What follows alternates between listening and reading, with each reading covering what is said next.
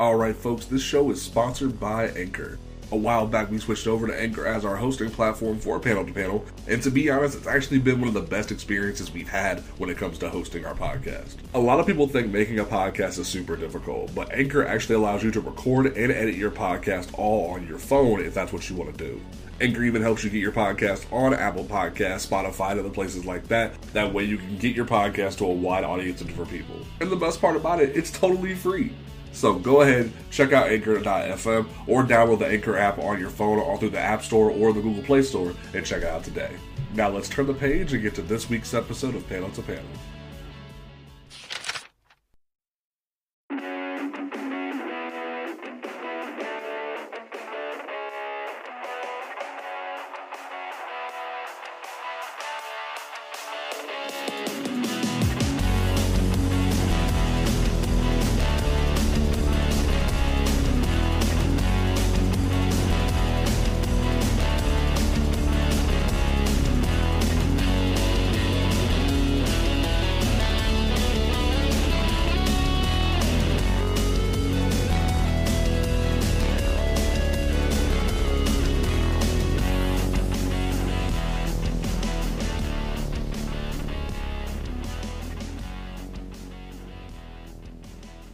What's going on, good people of the internet? It is time for on comics grounds dot com's flagship podcast, Panel to Panel, where a bunch of folks shoot the breeze and talk about comic books and such.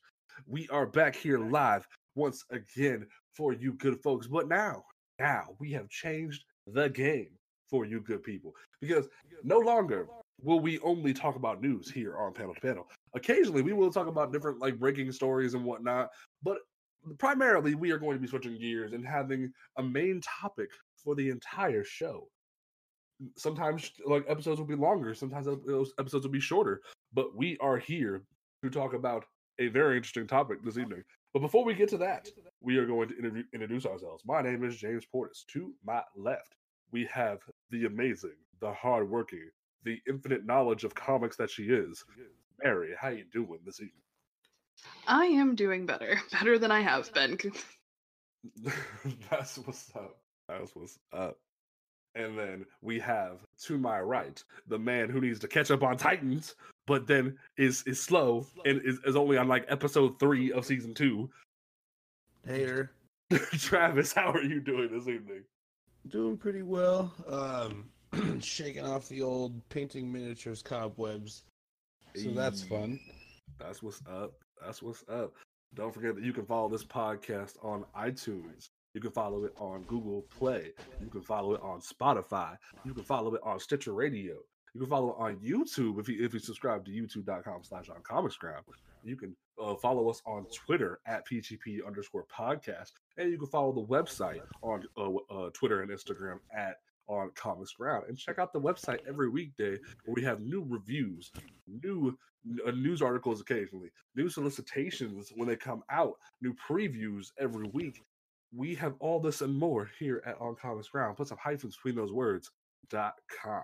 All right, so it's time to get into this topic. So we wanted to like just have a casual evening with, with you folks and take it, take it, take it back a little bit and talk about some of D C Comics' most iconic animated uh, T V shows. With D C Universe premiering uh, Harley Quinn today, or was it yesterday? I forget. It was today, wasn't it? It was yesterday. Oh, yesterday. Oh, yeah. Wait, I thought it was today because yesterday was uh, Titan. Or am I crazy? No, it was yesterday. Okay, so Titans was th- I probably did them the same day. I'm crazy. All right, so yesterday Harley Quinn had its first episode premiere, and that was fun. We'll get to that towards the end of the show. Get some of our initial thoughts on that. But we're going to talk about some of D C Comics' other animated projects that have come out over the years. So we're going to start it off at the, the most iconic, the, the show that everybody knows, that is like well known for some of the best jokes and some of the best memes of the superhero age. What am I talking about, folks? I'm talking about Super Friends. Travis, like, don't don't make the Black Vulcan joke. So Um, this, this show was one of those things that everybody had watched growing up, it, like in that time period. It was, had those staple versions of the characters that everyone knew. It, it's pretty much the show that made Aquaman the meme that he is today, and it frustrates my heart, and I hate it, and I wish it would die. But also, I love the show because it, it, it gave so many kids the lifeblood to love Superman and Batman and Wonder Woman and the Wonder Twins of all things. So, Mary, what was your thoughts of this show as you were coming up? What? Oh, Lordy. um... Well, if the Silver Age could be a cartoon show, it was Super Friends. And, um... it, it, I mean, it was, a, it was a cartoon in the nineteen seventies, so it, it's cheesy, it's feel-good, the good guys always win. But there's something kind of heartwarming about it. Now, it is a product of its time, let's be upfront about that. Yeah. But, um, I mean, it was... It kicked everything off. So, I mean, I, I, I gotta say, when you find out that Casey Kasem voices Robin, it kind of like sets that staple of, wow, this show's freaking insane. And then, like, when you had those those crazy things like the Wonder Twins, that like were the Wonder Twins specifically for Super Friends, or they did they exist prior? Believe it or not, that is not knowledge I have on hand. What? Ooh, stumped Mary. I know. Mary doesn't know something? That, that's crazy. I, the I horror. To, it's going to bug me about it. The horror. The pure, unadulterated P G thirteen horror. Um, apparently, they premiered in a Super Friends comic. Actually, no, they, they, prefer, they premiered on the show first. The first comic appearance was a show tie-in, though. Wow. That's crazy. Um, but then that, that they've even gone so far as to be in other mediums like um, their own comic book now, and they were on Smallville and stuff like that. So they they have gone pretty far. Um, Travis, did you ever watch Super Friends beyond like the the, the occasional like uh, like T V show gag? Um, honestly, I, I watched a lot of Hanna-Barbera cartoons when I was growing up, uh, and Super Friends was no exception to that. But my my memories have been really skewed by what Adult Swim did to everything Hanna-Barbera related oh, later no. on in my life. So I'm gonna refrain from doing the the why don't they call you Whitefish joke. Oh my god! But I do remember um, all like the zoom outs, all the cheesy wow, when it would like change scenery and stuff. That was something that always struck me for some odd reason. But um, I also remember they always integrated Adam West Batman into these shows. It was always the cheesy, come on, Robin, let's go! Jump in G. Willikers, Batman! And then they kept going on like that up until... I remember they did. They joined Scooby-Doo for a minute, too. Yep. Yeah.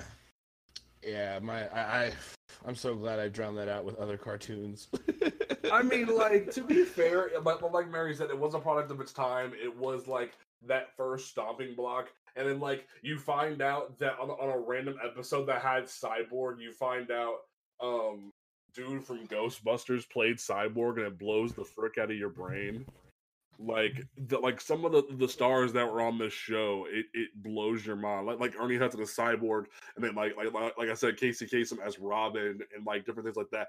It it's insane what the links they went to just for the show to exist. It is like, especially in the Hanna-Barbera time period. So yeah, like and yeah. Then, what was crazy was recently on the new Scooby-Doo show that's on the Boomerang Network, they had Batman be in an episode, and it wasn't the same because they they weren't even like referencing any of the old gags or anything. They were like, "Hey, Batman, you're here. This is the thing." So it shows how like we've sort of just left that show in the past other than like memes, and it frustrates me. But I do think the um the strength of Super Friends and where that really worked is that um there really hadn't been any other animated, you know, D C properties since the um Fleischer Superman animated shorts, which I mean were really the first of their kind, and you know they were the harbinger of every show that we're yeah. going to talk about tonight. And, um, I mean, those were, by large, in a way, propaganda. And if they weren't propaganda, they were problematic, but yeah. um, um, some of them are very problematic. So if we want to talk about product of its time, now, I mean, now don't get me wrong, they they are, they're most of them are good to watch, but others are just kind of ew. They they were a little rough. There's a there's an episode called uh, Japatours. It's about uh, Superman saving Lois Lane from Japanese saboteurs, and it was during World War Two, so that should tell you everything you need to know. No, but oh yeah, but oh, yeah. Super Friends allowed for a world building, and it was a different medium than the Fleischer cartoons or the Batman film serial, Shazam film serials, uh, Superman, the Superman uh, T V show. And I've always found that, you know, at least for kids, cartoons are a bit more accessible. And Super yeah. Friends really served to um, bring more people in. And it was just probably the first time that they were able to do that with the entire Justice League. So it wasn't just, you know, okay, the Spider-Woman cartoon sold Spider-Woman books, the Spider-Man cartoon sold Spider-Man books, but this was the Justice League, or Super Friends, if you will. So there's, you know, a whole bunch of different characters that it boosted. And I think that's ultimately where the strength with Super Friends was. You know, sidebar, I never knew that Spider-Woman had a T V show till Disney Plus came out. Oh, yeah, no, she did. I never knew that shit. I watched, like, an episode of it and was just like, what? She used to be quite a big deal. And now she's getting a new series in February, so, like, yay. I know, though, the new costume coming back, like, the, the, the old costume coming back has a lot of people upset. Uh, I'm a little conflicted about it, but... Fair. We'll have to talk about that when that book comes out. Mm-hmm. Um, so from there, from the Super Friends and all their memeable glory, we have what I think can be easily said be like like the cream of the crop that still hasn't fully been topped, which is, pardon the pun, like like yeah, Justice League, we'll talk about that, comes pretty close, but Batman the Animated Series, in terms of full scope and in terms of everything that it does in terms of cinematics, is still the best D- DC animated series. Am I wrong in saying that? I, I would couple it with the New Batman Adventures, because for a lot of people, the two shows run together. That's what I was pretty much like, let's just include them together, because it was like, they're the same cast and the same storyline, pretty much. Same writers, mm-hmm. same animation, same everything. Like, they just, like, changed it to, like, the boxy style to match the Superman animated series. So it was like, all right, cool. And what was crazy to think about those those specific ones is that, like, I, I have an old D V D of the, the first go at Batman and Friends. And, man, it's hard to believe that they marketed that towards children, honestly. Mm-hmm. You're not there's right. a whole lot of blatant murder, sex, drug use, prostitution, everything Guns. that Gotham is loved for is not stuff that should be on children's television, but I swear to you, I watched that every Saturday with a bowl of cereal. And what's crazy is, like, they, they kept it going so long in syndication that, like, all of us have probably seen almost every episode of the show. We grew up with it because they kept it going even on Kids W B and stuff like that. Mm-hmm. If you know like, Kevin Conroy's voice, it's because of this show. I like promise. Every, everyone thinks of him as the definitive Batman to the point that he's finally getting his shot to be a live-action Batman in Crisis. I'm so excited. I was waiting for right? that. I am so excited. You're excited for the entire event. Let's be real here. I am, but I'm not. Like, I am... I'm not quite cautiously optimistic. I'm going to, I'm kind of uh, on the edge of my seat paranoid, but... Why do you say that? Because Crisis on Infinite Earth is my is one of my absolute favorite events across all of comics. I mean, it, it it's just, it's huge. And if they fuck it up... I sorry, I felt that coming. I mean, obviously, I, you guys know me. I am very fluid when it comes to adaptations. You're because, right. you know, adaptations, they're just, you know, elements are adaptable. It's not going to be the same thing. And I think, you know, expecting a panel by panel, page by page adaptation is, it's just, why? Like, I want to see more creative elements added to it. And I know that it's going to be an event within the C W universe, and I'm fully expecting that, but there are key moments that have to happen, otherwise you're just running into a Civil War situation where the only thing that was brought over was um, Cap being mad at Tony and Tony being mad at Cap, and the whole event just fell apart after that because there weren't key moments from the storyline. So... I mean, Flash is going to have his death. That's a, that's a given because, you know, we're seeing it in the show right now. Uh, Supergirl needs to have her death because it's one of, you know, the seminal moments in the character's history. Like, there's just very specific things that need to happen. And if and when they don't, y'all are going to hear about it.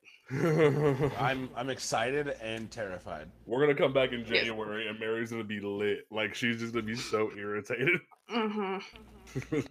So my my question for Mary then is, what do you feel like they maybe have bitten off more than they can chew by doing a shot for shot, panel to panel type of thing? Ha, panel to panel. Haha, panel to panel. Uh, no, th- that's not exactly what they're doing.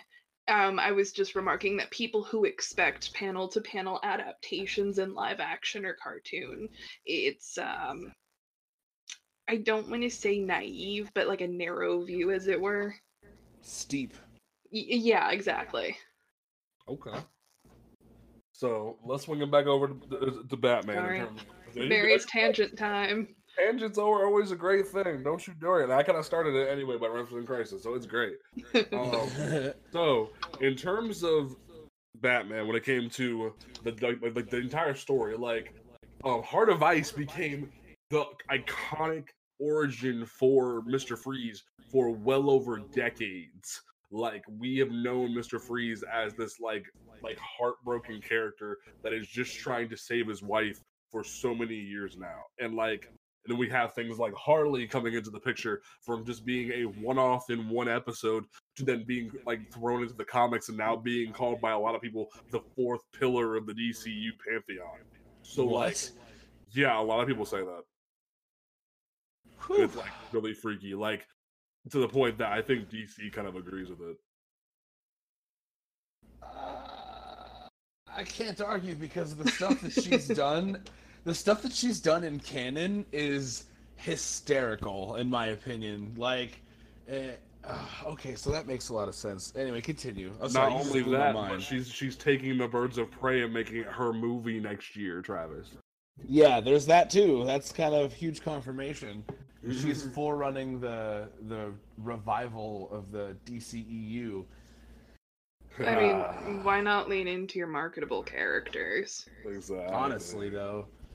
I mean, she is, and I know that this is gonna, you know, curl a lot of toes, but she is the crowning achievement of the series.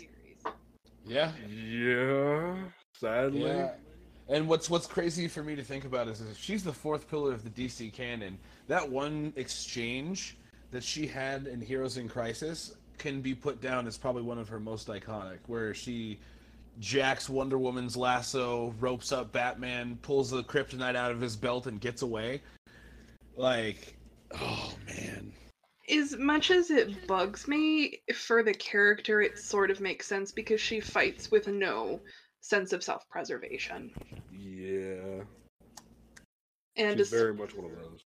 And especially when, you know, someone who is crazy is even more emotionally disturbed than the average human. Most people. So there's that, and like what's crazy, and like, and that's what blows my mind is the fact that she's had that much of an impact. Like, hell, they even went like a step further with things like the New Batman Adventures carrying over things like Tim Drake and Nightwing and stuff like that. They had that much development in that show. They had they kept that whole pantheon going. Like, Mark Hamill and Kevin Conroy, you cannot argue, are like the most iconic voices of Batman and Joker. Like, like I'm sorry, Tara Strong, and you you can hate, like you you would probably agree with me. Arlene Zorkin is still the person that many people think about when it comes to Harley. Like, to mm-hmm. the point that she was based, Harley Quinn was based off of her from a soap opera gag. Like, people lo- like will always know her for that. Like, yes, she was, it was a, cur- a dream sequence. Yeah, that's what's crazy about that. So, like, like, granted, Tara is amazing, and like what she's done with the character is fine. But like, Arlene made that character in a lot of ways, and she is that character for a lot of people. So like, that show does that. Hell, I would rather say that Tara is more iconic as Batgirl because she was yeah. that voice for a long ass time. I think she still is in the new Superhero Girls too. I mean, th- my only thing with Tara Strong's Harley Quinn is I feel like the voice is a little too harsh, too pitchy. Yeah, it's a little too pitchy, especially compared to, you know, when you go back and watch the animated series or whatnot. Because Tara Strong didn't take over as Harley Quinn until Arkham City. Yep. Hmm. But. And what's crazy is, like, like that's, that's, my biggest complaint with her Harley is that it just sounds like a high-pitched Bubbles from Powerpuff Girls. Like, like it, that's all it is. It sounds like a oh, you've like ruined like, me. Bro, like, tell me I'm wrong. That first time you, you open the door to the church in Arkham City and you just hear, like, coming through B-Man. It just sounds like an adult version of Bubbles who's, like, being overly sassy. Like, and it hurts pigtails. You. Oh, yeah, literally, the pigtails make it too. And like, I love Tara Strong. I do. I wa- I used to like subscribe to her Vine all the time. And like, now she has a TikTok. I wish she would get back on it like she does Vine. But like, I I I, I get you. I, I I hurt for you. Don't worry.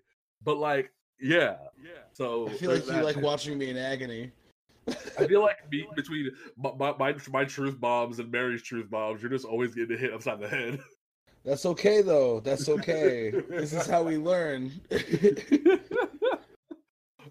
So, um, is there, like, any more thoughts on uh, Batman the Animated Series, folks? Oh, surprisingly, okay. It ages pretty well. It very much does. Travis. Um, I, I just, man, it's still as, as iconic as one could imagine today, honestly. Like, it's almost, I would call it what I would say the, the proper icon to embody fucking uh, kids double double double double double W B every morning. You know what I mean? Yeah. Personally, I think that's the standard that Batman should be based against, and not Frank Miller's Batgod. Oh, yes. Oh, Batgod. Oh, she's speaking gospel, y'all. Y'all need to write that down. Like, I, I give, like, like, and I still say this, like, yes, Frank Miller, like, penned the, like, the original Batgod, but, like, Scott Snyder's the only one that can still get away with Batgod, and I stick by that statement. Um, but, like, yeah, we need to start moving away from Batgod and get back to the core of what Detective is. I'm hoping that this new Robert Pattinson Batman might actually be that step in the right direction, if that makes sense. Right. Year one getting patched up. Still getting beat up every night. Hell, apparently, um, like, Zoe Kravitz's new haircut has everyone thinking, like, ooh, we really are doing year one up in this bitch. Yes. But then th- th- there's rumors that Riddler might be in it, so, like, they might do Zero Year, and that kind of concerns me, because, like, Zero Year kind of fell off in the end. That would be really bad. Anyway, um, so from there, we go into the next big, like, animated series from D C, which, ironically enough, ended up being Superman the Animated Series. Now, I only seen some episodes of Superman the Animated Series. I know, Mary, you're more acquainted with that show. Yep. Yep. She's just like, yep. So, like, can you, can, for, for, the, for those, like, who have never seen this show, can you give them the elevator pitch, as it were? nineties Batman comics. A nineties Superman comics. That's all it is. Like, just, like, one, like, done in ones kind of thing? No, I mean, it, obviously, um, it's like like I said, sometimes they'll pick up whole issues or whole storylines to do, but you know, like Batman the Animated Series and the New Batman Adventures, it was largely just kind of organic creations. But um if you read John Byrne in the eighties, Dan Jurgens in the nineties, that's the cartoon. Okay. In in design, in tone, in essence, it's it's that. And I absolutely adore um, Superman from the eighties and nineties. And okay. I, I do believe that Superman the Animated Series is actually one of the most underrated um, D C animated properties of all time. Ooh, speak your mind. Mm-hmm. Well, I, I think it's the second most um, underrated. I think the most underrated is actually Static Shock. But... Ooh, we'll get there. We'll get there. We'll get there. But Superman is often, oh, he's boring, oh, he's unrelatable, yada, yada, yada. And I do get that. You know, he's a character who's considered too all-powerful, and if he's written incorrectly, then he can be boring.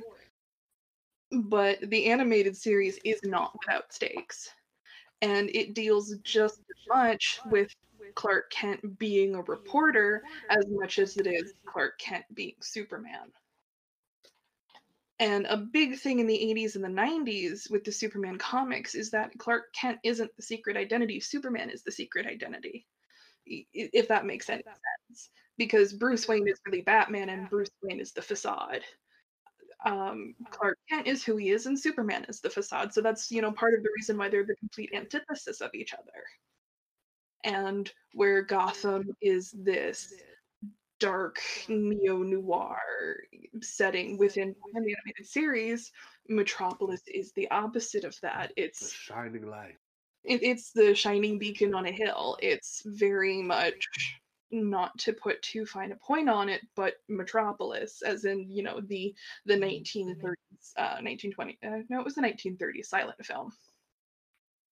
And, you know, it's this this big futuristic metropolis. See, god damn it, I hate that the name of the city is the accurate descriptor. Like, it's just, it's Metropolis is a metropolis. But um, what you can say is that the show definitely has given us some of the most iconic voices of these characters as well. Like, absolutely. Um, like, you good? Oh, yeah, yeah, yeah. I just cut out because I thought you were going to say something. Oh, no, you're good. But no, like you said, it's given us some of the most iconic vocal performers, um, especially, you know, when we eventually carry it through to Justice League and Justice League Unlimited. And um, I think, it, unfortunately, you gave me a topic that's too easy for me to go on and on and on about. But I think the strength of Superman the Animated Series came from the seamless integration of out of elements from the comics. And um, the example I'll use for that is Maggie Sawyer, because, you know, she was introduced in John Byrne's run in the eighties, and, you know, she's famously one of the first openly gay characters at D C. Well, the show does not hesitate to touch on that. Uh, there is a two-part episode where Darkseid invades, where Maggie is injured, and you see her comic girlfriend, Toby Rains, in the hospital room with her. And, you know, they're very touchy, they're very affectionate. When uh, Dan Turpin, one of Maggie's lieutenants, is in the room, he doesn't treat Toby any differently. He treats her like a police wife kind of a thing. And it, it's it's a very much of a nod in the wink, a nod and a wink to the comic readers, while still being able to put it in in a kid's show in nineteen ninety-eight, I want to say. I believe so, yeah. Yeah. Well, I mean, the show ran from ninety-six to two thousand, so I'm just taking a stab at whatever year that episode came out. So it was, I think that's where the beauty in the writing comes in, is the seamless integration.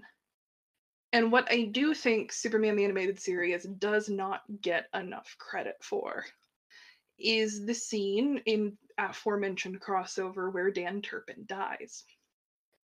Dan Turpin, I mean, I'm not going to put a spoiler warning on this. The show ended nineteen years ago.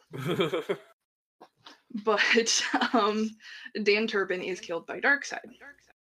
And Dan Turpin was modeled after Jack Kirby, and this was around the time when Jack Kirby died. So at the end of that that two-parter, there's a beautiful funeral scene where you have a uh, a rabbi going through a traditional Jewish funeral, and then you have a tombstone at the end. And this line is delivered beautifully by Tim Daly, better than I can ever do it. And because he says, "Goodbye, old friend. In the end, the world didn't really need a Superman, just a brave one." Oh. And that was the show's eulogy to Jack Kirby. And oh. I think that is one of the most powerful moments in D C animated anything. My heart. it's it, it sank. And like you, you, you, and like when you think about it, he was killed by his own creation. Like, damn. That's oh. brutal. Mary, you done hurt us.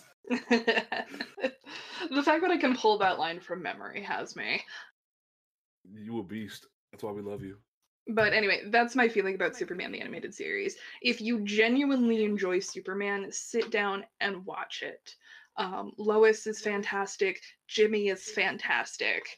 It has that same bizarre, timeless feel that Batman the Animated Series does, because you can almost never seemingly place where in time these shows are happening, kind of a thing. Okay. So, now that Mary's done had us all in our feelings for a hot minute. I should have written notes. This would have been slightly more comprehensible if I had notes. Oh no, that, that, that was still amazing. So, right. Thank you for that. Now my heart hurts.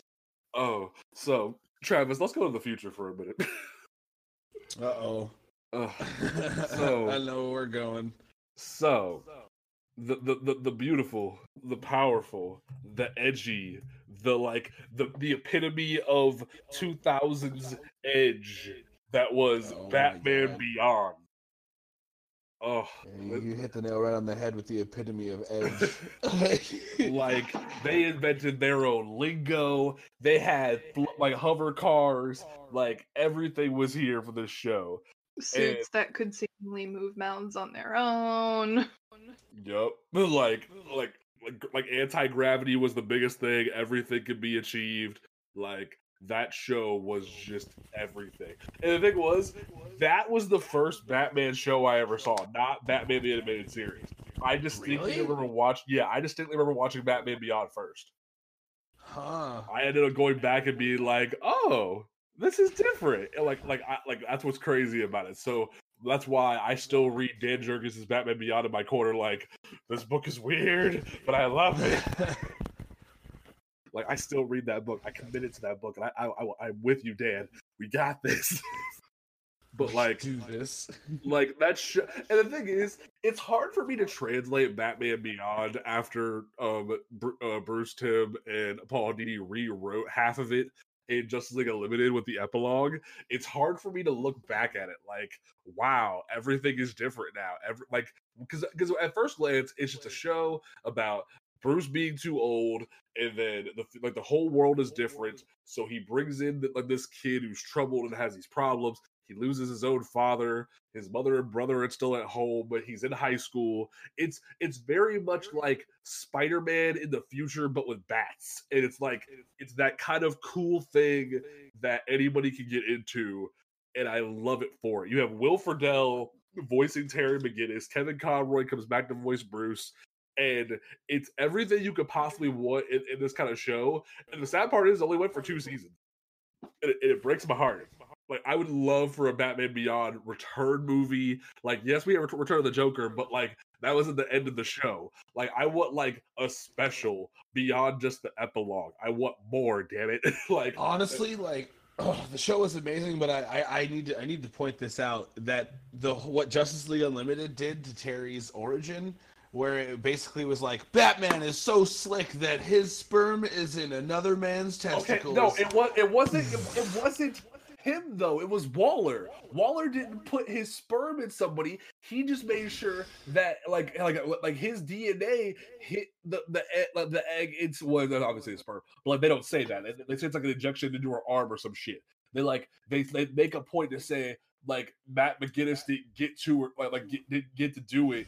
Like like Waller did something to the baby that made it bruises and not that. But like she used, um, if I remember correctly, she used nanotechnology to do it. Shit. Because yeah, that, that had me heated. If I remember correctly, she used um, nanotechnology to basically go in and overwrite um, Terry's quote-unquote father's D N A with Bruce Wayne's. That's crazy. That's some future shit right there for you.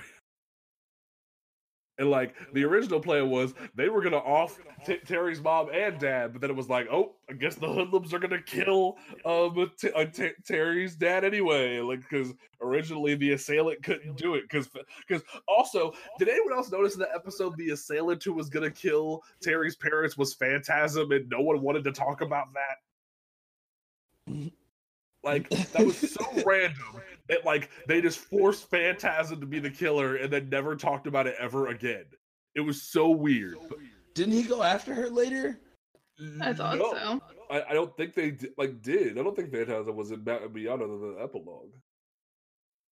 Because what happened was Phantasm ended up going, no, I can't do this, they're innocent. And then later it was, oh, the hoodlums of the Joker gang killed uh, Terry's father. So it was like, oh, problem solved. He's edgy now. Problem solved. Like, that, that's pretty much what it was. It's like, Batman effect achieved. Like, we we, we, we he can be Batman now. That's, that's pretty much how it felt. Like, yeah. Now, yeah, like, just... go for sorry, it. Go ahead. I was gonna say, Justice League Unlimited didn't really help. Yeah. And like, That like that whole thing made it worse by adding the whole Phantasm thing. Originally, it was just, oh, Ter- Terry's dad got killed because they wanted revenge. Now it's like, oh, Terry's dad got killed when he was originally going to die anyway. But like, and then you go through the show, there's so much legacy and love in that show. You have Mister Freeze coming back for like this return of power. Like, he's like, oh, Nora's dead it like entirely now. I'm just going to kill everybody. But then he has to have his like heart like appealed to. Like, there's th- things like the Return of the Joker movie that pull in all that legacy. You have the Joker gang, which ended up having the Dee Dees, which we found out in the Return of the Joker movie was Harley Quinn's granddaughters. Which, holy shit, that was insane. Like, there's so much in that show. That, like, the Royal Flush gang comes in as like a futuristic thing because they were never. Was the Royal Flush gang ever in the original animated series? Uh, they were in Batman and Friends. There was one where Batman kind of had to deal with one of the Royal Flush Gang had a bomb inside of her, and like they had to deal with uh, her facing her own mortality. But that was like the most Royal Flush Gang you ever had in the whole Batman anything. And then like just like Unlimited had like the epilogue that tied into it in the epilogue episode, but that was different. So, but like, the actual Royal Flush Gang came in during like Batman Beyond. Like, you had the Bane episode where they basically turned the Bane venom into like steroids for sports players, which was insane. Yeah. Like, like that show kept pushing the boundary of how much we could do legacy but not disrespect it.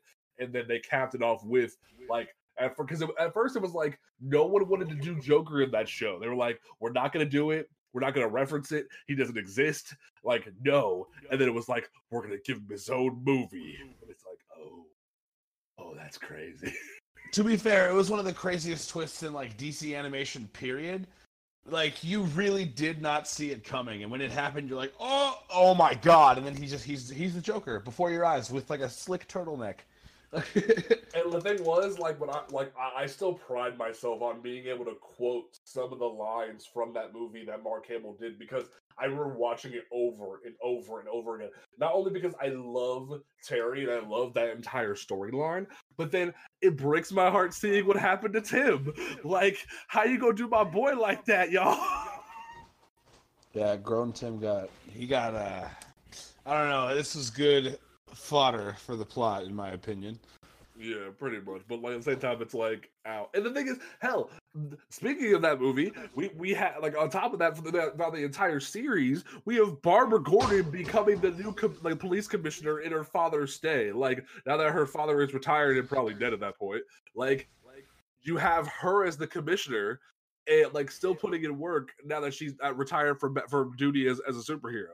That was one of the biggest things for me as a kid. Seeing her do that blew my mind. Like, yeah. I hate that the comics that Tim and Dini wrote made it canon that she had an affair yeah, with that's Rose. Not, uh, uh, let's not talk about that. Who? Okay, no, no, no. In in the in the um the comics that uh, Bruce Timm and Paul Dini wrote, I, I don't remember which one it is, but one of them has a really weird boner for Batgirl and Batman.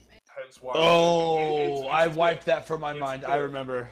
Mm-hmm, that, I remember that she had yeah. an affair with Bruce and got Bruce. Yeah, yeah but, that's really but weird. In a street fight.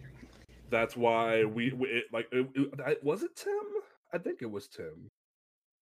It's, it, it, I think it was Tim because they, and that's why the whole bat like bat sex thing happens in The Killing Joke was because uh, mm-hmm. was because of the fact that they were really pushing for that to happen, and because uh, like there's that really weird line uh, where um you have like like Bat is like, I'm pregnant, and. Um, like I'll and, tell and, Tim congratulations. No, I'll tell. I'll, I'll, I'll tell Dick, Dick congratulations. And then she's just like, I, like it's not his. And Bruce just looks at her like, oh god. And it's like, what is this? Yo, it's like the internet was writing Batman for a while. If I'm being completely honest with you, bro, that sounds so foul. It was Bruce Timm. It was literally Bruce Timm. I, I, I, and it's just like, why do you have this weird thing? For Bat, Bat Barbara and, and Bruce to get it on, like it's so bothersome. That's like, disgusting. Uh, uh, I can't. I, I just wow. hurt my soul. Anyway, we have more stuff to talk about. So I'm glad uh, I could remind you all. So, uh, Mary, Mary, before we go, did, uh, what were your thoughts on Batman Beyond? I um didn't like it as much as the others. like. And like, don't get me wrong, I do like Batman Beyond, and I watched it religiously. But um, in comparison to the rest of the others, it's not my favorite. Understandable. I thought Terry was whiny. What? What? What? I thought Terry was whiny. Why? Why do you always have to come for my boys? First you come for Tim, now quack, you come for Terry. Why? Why you gotta do this to me? Quack quack. Damn, she said quack quack, James. Bro. Woo, caught you lacking. See, and the thing is, now I have to keep reading Bendis' Young Justice because they announced that Jackson and fucking and Arrowhead and fucking Spoiler and of all people Sideways are joining the team in February, and I'm just like, oh my god, why? Wait, is interdimensional Spider Man still a thing? No, as as as as long as um, Didio makes uh, says he is. It's just Spider Man. It is, yeah. He, he like, yeah. Because the Dio ha- has has a really love for Sideways, apparently. So Sideways is joining Young Justice, and it's really freaking weird. But out of, out of left field, Arrowhead's coming back. Now, my first thought was, is that Mia? Can I have Mia back? And then I was like, oh no, it's it's it's Sissy. Okay, that, that's still good. Sissy's back. But like, I could have had Mia, you bastards. like... I, I understand why, like, you're bringing Sissy back because it is Young Justice, but like, you could have gave it, given me Mia, and I hate you for it. But I also understand. But like, oh, I hate it. Anyway, so from there, as Mary hinted to earlier, we can now talk about the pride and joy of the Panel to Panel podcast. That is Static Shock. Ugh, the show. This, this, I have so many memories of the show from. The original beat, beat, gotta beat, gotta beat. Oh, like, oh, and then, then they switched to Little Romeo, and then, like, just the show itself having just the perfect representation of what, a, like, the potential of a black superhero can be for mainstream audience. Like, it was so well done. It, like, like captured a young black kid, like, like dealing with gun violence to then being a superhero and dealing with the problems. There was racism episodes. There was episodes that dealt with, like, like different issues like that. There, I, I think there was a, like, a domestic violence episode, but I don't remember off the top of my head because, like, I think um, one of the, or like uh, Frida was getting bullied or something. Like they did a lot with that show, and it still is amazing. They tied it into the greater D C universe. They had Batman and Superman, and like it just it did so much, and I love it to this day. Like Virgil Hawkins is so well developed. They brought Richie in as a, a full partner in the later seasons as Gear, which never fully happened in the comics, and it, it, it came even bigger with the show. And it's still this thing to this day. You have people that are constantly like asking, why isn't Static in Black Lightning? Why isn't Static in Injustice? Well, he almost was in like twice, but like why why isn't Static in more things? Because of that show. So like the only uh, downside to come from this is the fact that people think his name is Static Shock. I know, it's so annoying. His name is Static. Sorry, that's just me being snobby. Um, no, you're good. Um, before I let Travis cut loose, Mary, open the, the the big book of milestone knowledge and gush. I love that I always get to do the history lessons. um, I mean, but like you have more knowledge than me, so like yeah. I, I, I like hearing from you. Static Shock is based on the uh, Milestone Comics character named Static, and while this may seem a bit confusing to someone who's never. Um, who's not familiar with Milestone at all and who may not have seen the show, Milestone was a black comic company that inevitably ended up selling certain publication rights or being bought. I'm using air quotes here. It's a very complicated um, legal structure is what they had uh, to D C. So much so that when Milestone would write and release books, um, it would be sold under the D C logo.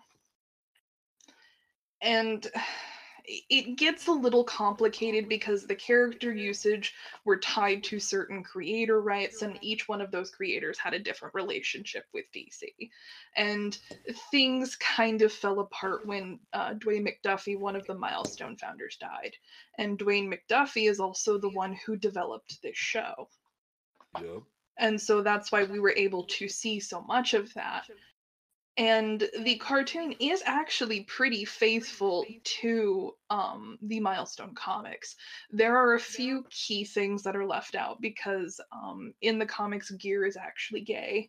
But, you know, again, this was kind of that uh, do, do, do, do, do. We hit nine eleven during the uh, release of the cartoon. And, you know, we kind of pulled back in on ourselves in terms of progression. I'm putting this as neutrally as I can.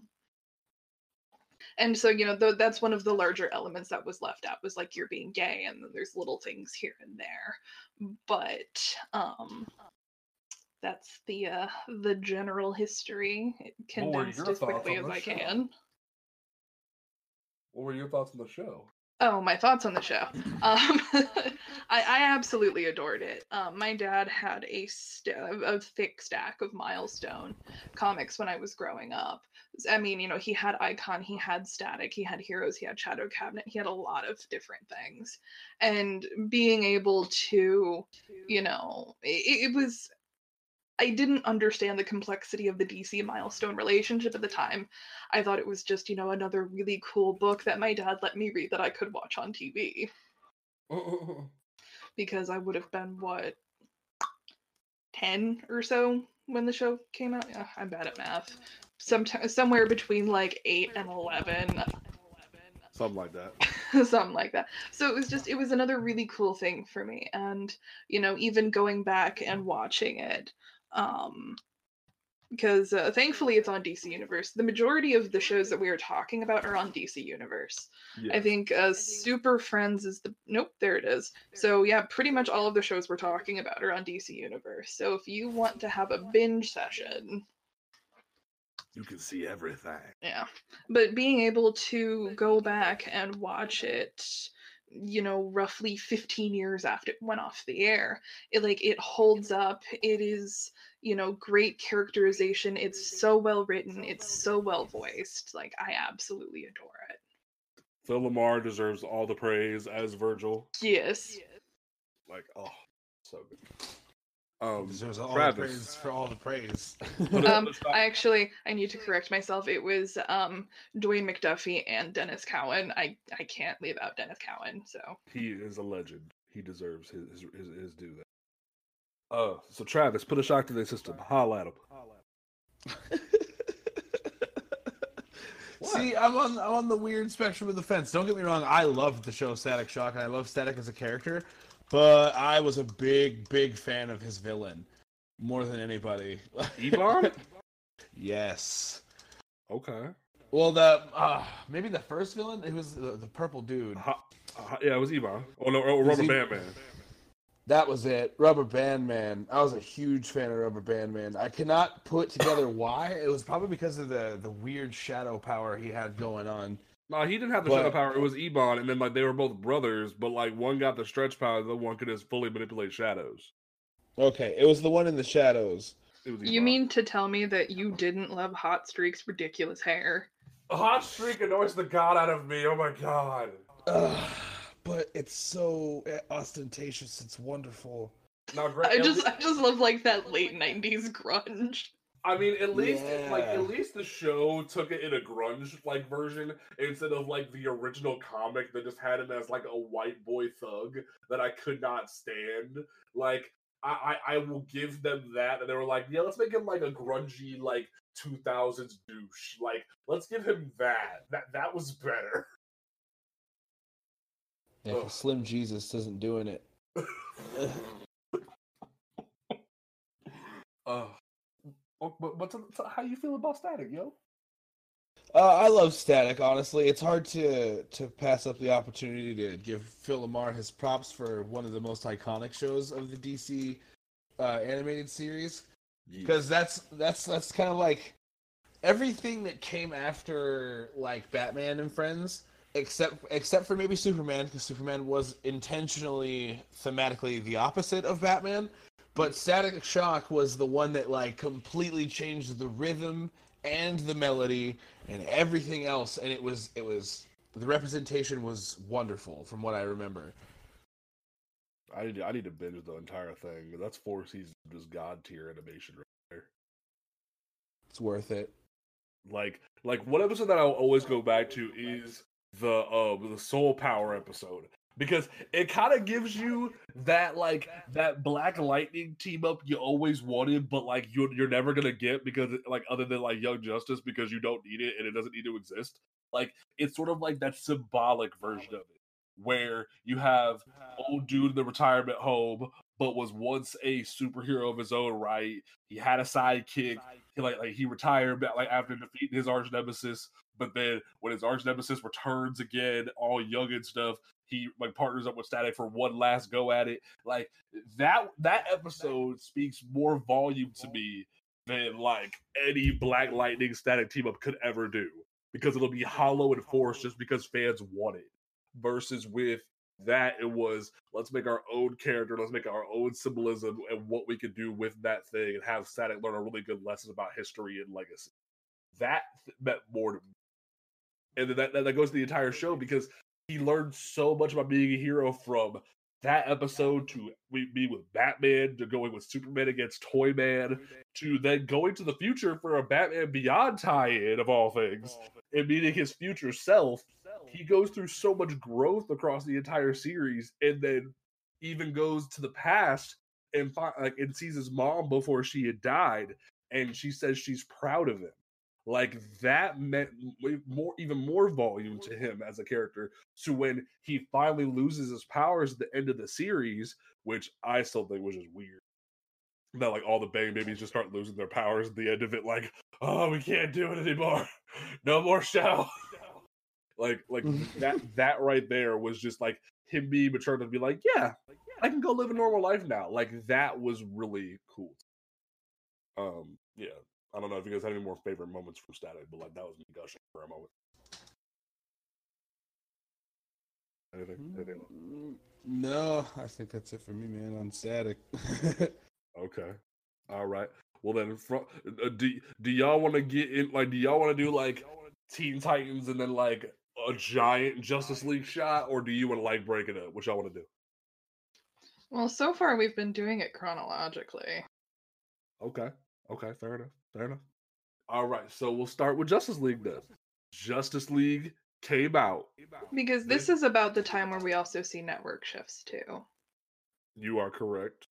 Because wasn't it like they took it from W B over to Cartoon Network? Mm-hmm. Yep. And like we, we we see Justice League come out, it started to be more on Toonami than anything, but we saw it coming out. This this show is like the next two, sh- like the, like the both Teen Titans and Justice League are what Mary and I like to call "Stop Influencing the Comics" one oh one. But like, tell that like, to Robert Downey, Tony Stark in the comics.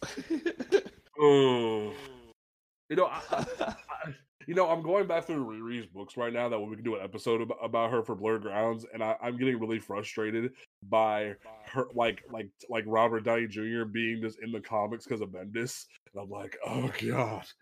But anyway, um, so Justice League as a show is still, while it frustrates us to see what it's done to the comic landscape in terms of like influence and, and like like collective memory of like that, similar to how like Static has influenced the culture of people wanting about Black Lightning and such, we now see things like the entire lineup of the Justice League being influenced because Scott Snyder asked the fans what they wanted. But then the show is so good because it pulls everything from the comics and does so many faithful adaptations of characters that it's become this icon among not just comic books, but just animation in general for its, its, its powerful storytelling. I just want to say for the record that comics should influence media. Media should not influence comics. But we wouldn't have Harley Quinn then, Mary. Well, you know what? I guess that's a sacrifice I'm willing to make. Ooh, uh, uh, ooh. I mean, like, obviously, there will always be exceptions. But, I mean, to universally reshape your entire comic line because your movies are doing really well and doing it in such a way that it starts to tank your comic storyline and you completely remove one franchise, then you have to have somebody come back and fix it, but only after your company gets the movie rights to that team do we see where I'm going with this. X-Men. Anyway. Oof, that, that, that was me and Mary throwing shade right there. I enjoyed that. It's thirty degrees colder in this shade, and it's November. So, Mary, your thoughts on Justice League? Justice League, and while I did actually end up preferring Justice League Unlimited a little more, um, just because... And I and, and before that we get too heavy into this, I do want to remark that I prefer Justice Justice League Unlimited because of the wider range of characters that were used. Um, okay. The two shows' quality level, they are about the same. Like, they're both fantastic shows. I just like that we got to see more characters. But Justice League specifically really kind of set the narrative for a whole new breed of fans because, you know, we're looking at roughly the ten-year marker when the New Batman Adventures would have ended. So, I mean, you know, every ten years, there's roughly a new crop crop of comic readers that go in. And, you know, more importantly, about forty thousand years in comic, you know, events had happened at that point. Characters have changed. The new millennium has happened. Yep. And so we got to see all of these shifts in the comics that were brought seamlessly into the show while still somehow being able to maintain the core values of those characters, which apparently is getting a little harder to do. I mean, I know more time has passed, obviously, but... And I mean, I, I like, I think one of my biggest, like, gripes with um, Justice League was... They give you just the first three episodes to bond and know these people as a team. And then it's like, okay, cool. Immediately, Green Lantern's on trial. And after that... He killed um, the whole ass planet. Yeah. Like, after that, Aquaman's here. And mixing it up, he has a hook hand. He has long hair and a beard like Momoa did later. And, like, then we go into, like, the mascara going to war because of Felix Faust. And, like... All, and then War World shows up because of Mongol, and then we have like a somewhat J S A Earth two tie-in, but not really. Like, it does so much in a small amount of time that like I, I, I like it, it, yeah, it, it and, definitely yeah. No, I was going to say, and I think you just actually pointed out the fundamental flaw with all of these shows, with the exception of Batman Beyond, is that you are expected to have some knowledge of these characters before you go in.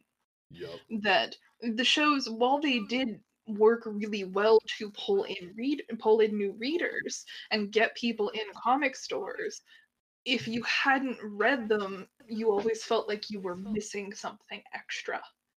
And the fact that, you know, it was really Jon Stewart's first introduction into an adapted medium. Before then, it had been, you know, Hal Jordan, and then it was Kyle Rayner, and he was always kind of the backseat Green Lantern. Which know? is bullshit! bullshit. And, that was not uh, a good James. no, I'm talking, it, about, I'm talking about John. John. Oh, I was gonna say Kyle's not that good, man. No, nah, man, John deserves needs more love. That's why I like. That's why my one thing that I will say is the one good thing that came out of Scott Snyder giving into the fans is that John got some spotlight. Okay, Mary, I'm sorry for interrupting you. No, you're fine. You're fine. And you know, even with um, it's. It's difficult to think of Wonder Woman as a character who was not super well known, because she, you know, she's always been a pop culture phenomenon. She hadn't been adapted, you know, in many, like with any real earnest in decades.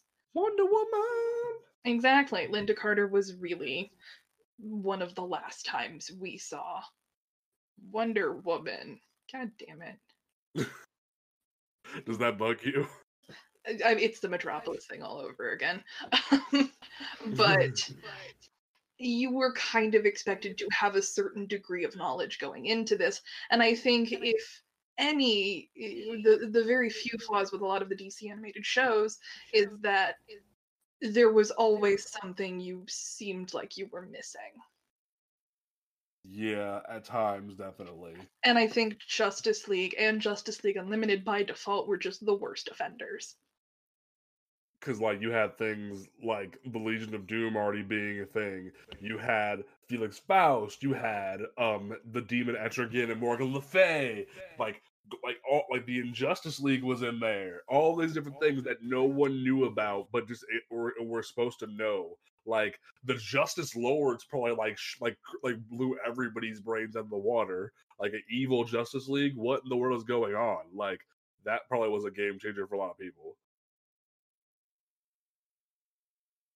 And then like hell, hell the freaking um the Hawks invading it towards the end of Justice League. Now I will say the Thanagarian League... invasion was gnarly. Right. right. Oh my god! And the whole Wally West Barry Allen thing. Yeah, yes. That was crazy too. That's why so many people, on top of the fact that Wally was the Flash from like the nineties till up until pre, uh, like the end of pre New fifty-two, you saw so many people from the Justice League Unlimited Justice League T V show going, "Hey, why is it Wally Flash?" And I'm one of them because I hate Barry and I will stay in that camp and you can fight me. But like.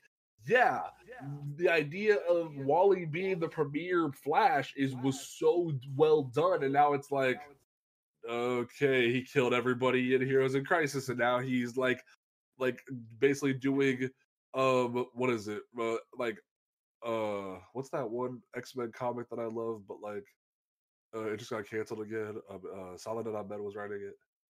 Exiles. It's like um, Wally West is the one exile going through the multiverse, and apparently his kids are alive, guys. That doesn't make any sense, but Scott Lobdell is going to write it. Like, which I love how for the first time since I think um, Red Hood and the Outlaws D C Rebirth that I'm actually saying that I like Scott Lobdell as a writer again because he's he's redeeming a character that Tom King shat on. Like, but not as a person. Not as a person, mind you, no.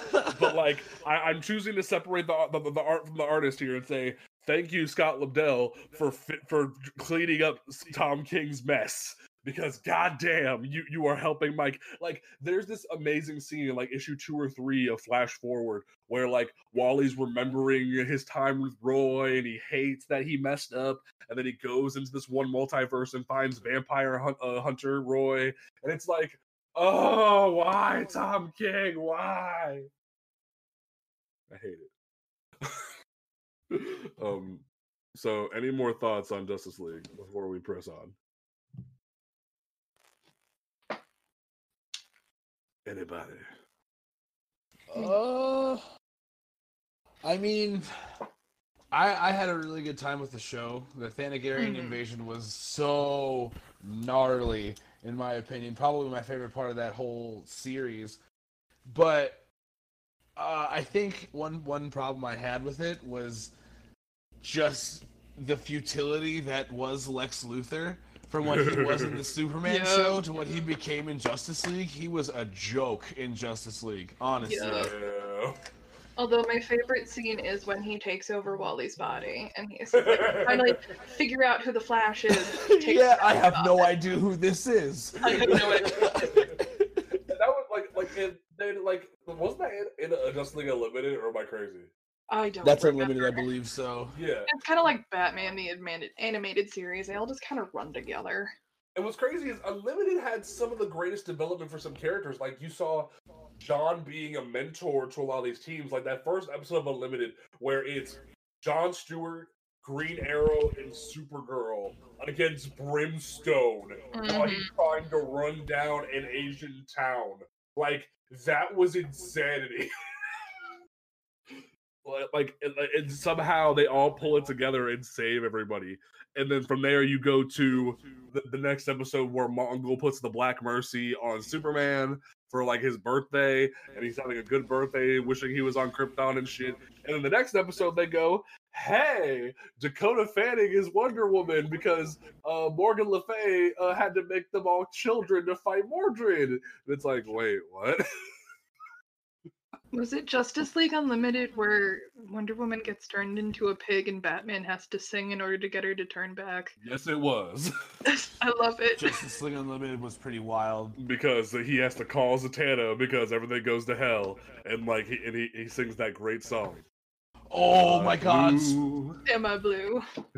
Speaking of songs, do you guys remember the Birds of Prey roasting the men of the Justice League universe episode? Oh, fucking course Just I do. In a song where they talk about where, where like, Wally... Wasn't that they, Brave and the Bold? Yeah, it's Brave and the Bold. We'll get Is to it that. Brave and the Bold? Okay, we'll get, my bad. We'll get to that. Still good um, stuff. Uh, also, another great episode from Unlimited is the Booster Gold episode, because Booster Gold, like, shows up... Thanks, Green Lantern. Little kid goes up and gets his autograph and just go, like and he writes it. And he's like, "I thought you were Green Lantern." It's like he's gold. Like, how blind do you gotta be, my guy? Also, like, go ahead, go ahead. I was gonna say, I think the crowning achievement for Justice League Unlimited was the fact that it made people fall in love with minor or niche characters like Booster Gold or um, even even the Question or Green Arrow. Green yeah. Arrow, because I think probably one of the best episodes of uh, Justice League Unlimited was Date Night, because you know you had Green Arrow and Black Canary running around and doing shit, and fighting, and fight clubs, and and, and I, they were trying to redeem Wildcat, which oh, mm-hmm. and I think uh, the strength from that came is, oh my god, I do not remember how to talk anymore, guys. But, and I think what worked to help make people fall in love with, you know, the Question and Wildcat, and at the time, even Green Arrow and Black Canary being niche, quote unquote, niche characters, was the fact that they had a comic writer come in and write the episode. Mm-hmm. So I think that worked beautifully, and um, it was it was Gail Simone who wrote the episode. Was it Gail Simone? It was it was Gail Simone. Holy That's shit! Amazing. Mm-hmm. And then you got things like like Amanda Waller showing up in Unlimited and like her and Batman constantly having a dick measuring contest. Like that was just the... wins. Well, no, there was the one time where like Batman shows up in her damn bathroom and is like, get dressed. I'ma school you real quick. But I mean, I'm sorry, her dick is always bigger though. You're right. You can't shut down the wall. No, they call her the wall for a reason. Uh, and like, and what's weird is Unlimited had a second season, but it was after Epilogue came out, and it was like these random episodes that like were just extra, like like like the whole Patriot Act and the Legion of Superheroes, and then like Fire and Ice have a team up episode, and then Green Arrow has another like random one. Hawkman shows up and throws a whole wrench into the entire Thanagarian thing. He's like, hey, you thought you were an alien, but in reality, you're an Egyptian queen who just has alien powers. Wait, what? Can we stop now? like, like, we know Hawkman mythology is confusing, but now you're just being crazy. And purposely confusing now. Like, you, you, you can't have both, damn it. Well, apparently uh, um, the current comic is trying to do both. But there's that. There's some of our thoughts on Justice League Unlimited. Like, obviously, that, those are all of our thoughts. We can go on for ages about Justice League Unlimited, but we, we are limited on time, so we're going to keep it moving. So, um, next up on the list is the anime bonanza that continues to baffle me to this day. That is T E E N T I T A N S T, Titans. Let's go. Oh, God. It was... These- It was D C's answer to the anime generation. It really was. And granted, it, it it it comes in with just straight fire, where it's like you see the Hive with, with their little in, like like initiate video, and then you hear Ron Perlman like giving them their final test. Because uh, Ron Perlman voices Slade the entire show. It, it's it's a kids show, so we can't call him Deathstroke in, in, in the early two thousands, but we'll call him Slade. And like, like, Slade. Oh, like, like, it was so intimidating, especially when Ron Perlman voiced him. It was so great. And like the show. And here's the thing: I will, I will say, like, I will stand on my on my hill and say Young Justice is better than Teen Titans. But we'll get there. But at the same time, I will not knock Teen Titans for being an amazing show, a groundbreaking show for the sidekick generation.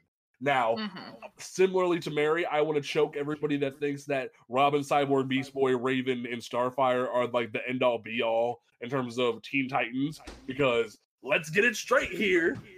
Robin, Aqualad. They're the new Teen Titans. Yes, they're the new Teen Titans. Robin, Aqualad, Speedy, Kid Flash, and Donna Troy, Wonder Girl, were the original Teen Titans. You can look it up.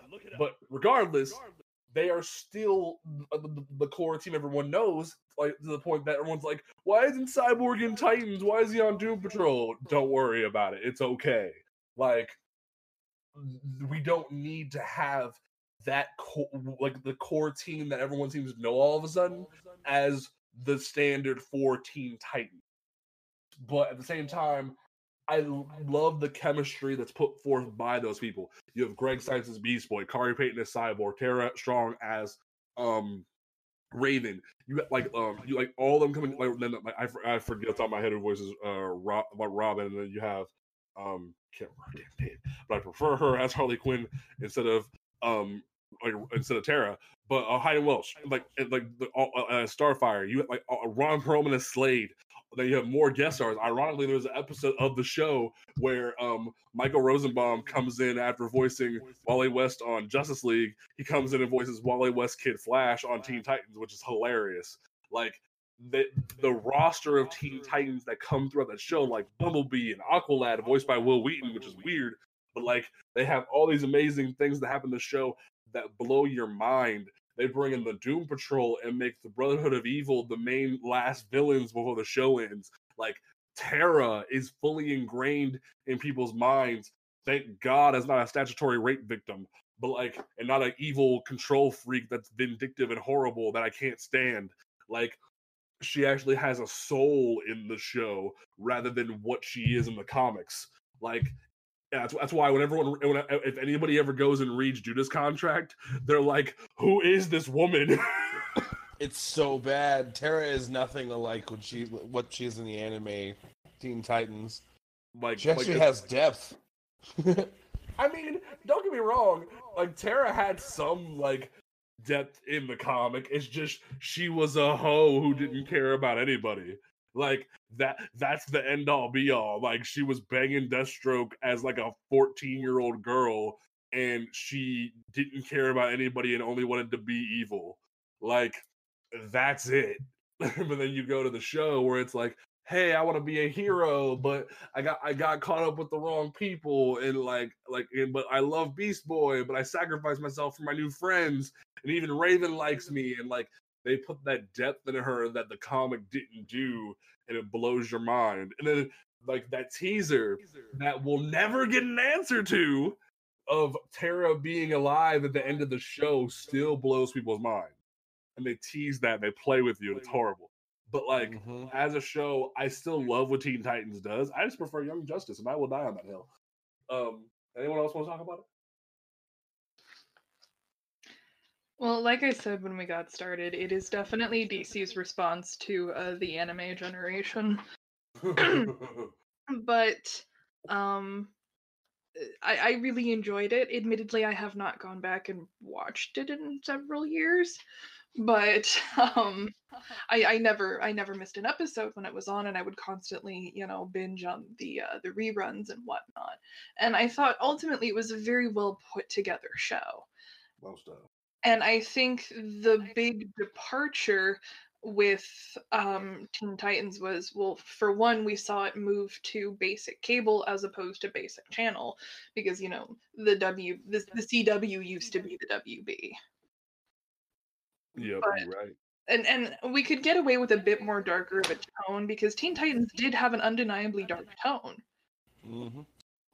When we eventually did move to Cartoon Network with this, um, it felt like Teen Titans was targeted more exclusively to kids and preteens and, you know, early teenagers kind of a thing. It seems like it kind of niched itself there, because right. um, I, I have known adults who have, you know, people who were adults at the time, I should say, Um, that never really felt like they could get into it, but, you know, their kids loved it, kind of a thing. Is that, I, I think that was the big departure there.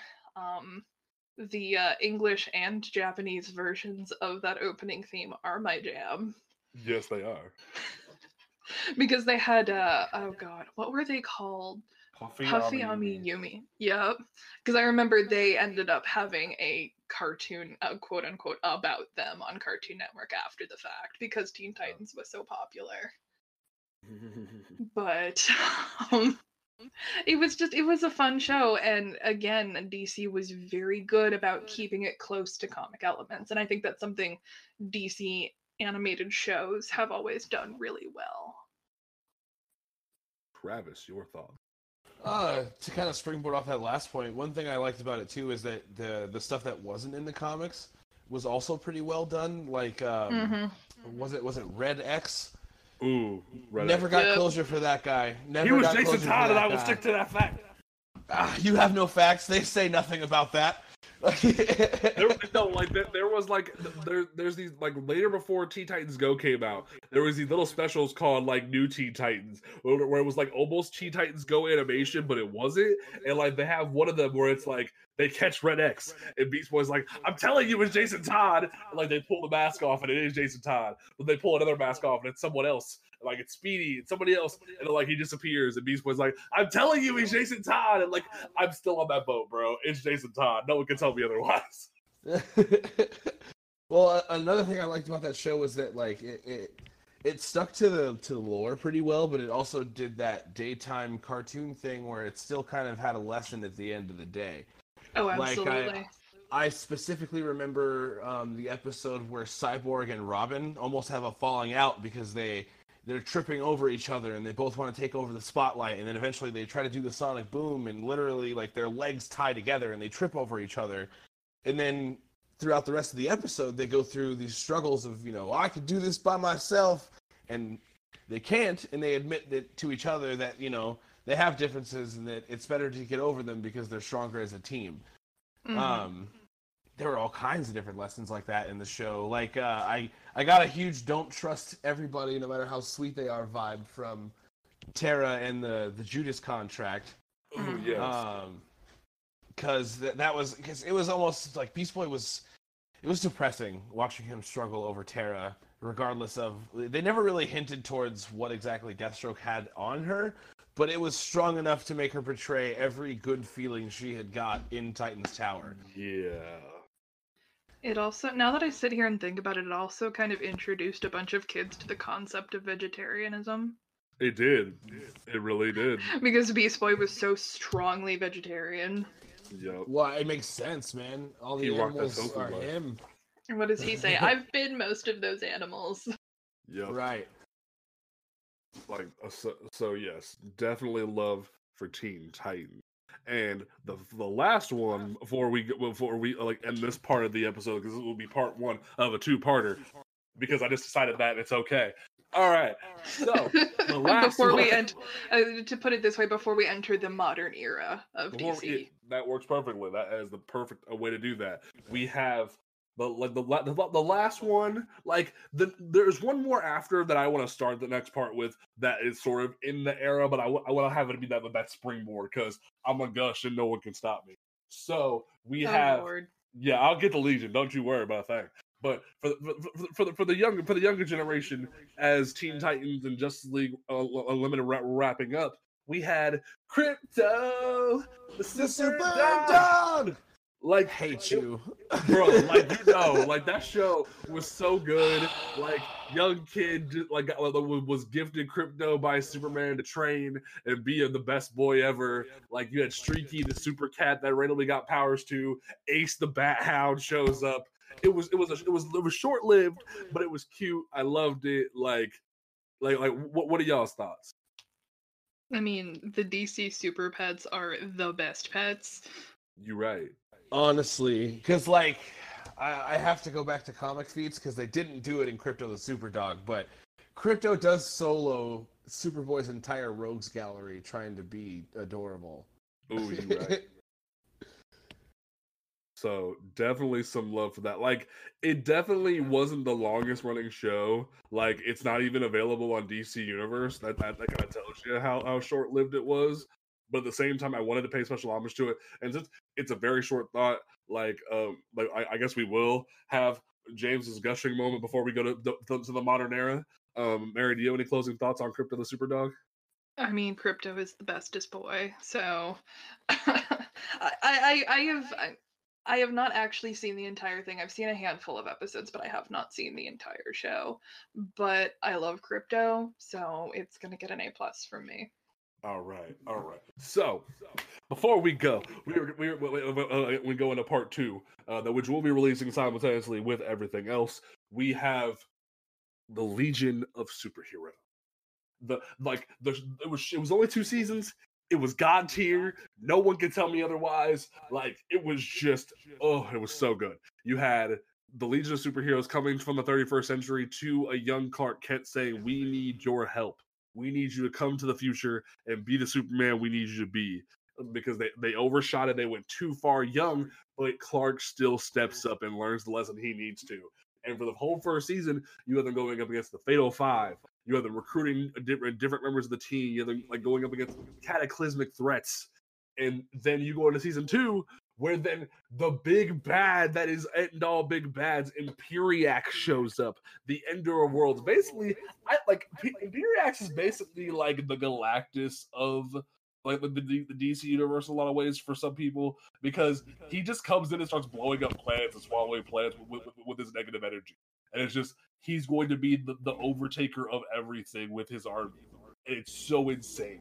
So I, like and then, like season two kind of like dove off a cliff a little bit because they do what they do a time jump, and then they go, hey, not only is Superman older now because he came back from like say Justice League time to be part of the team again, we now have a clone of Superman that looks like two thousands Edge personified.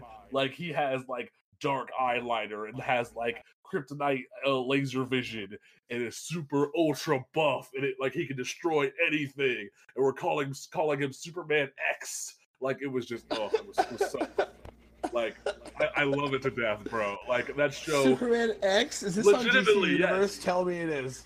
It like it is on D C Universe. Yes. Oh my it's, like I have actually never seen it.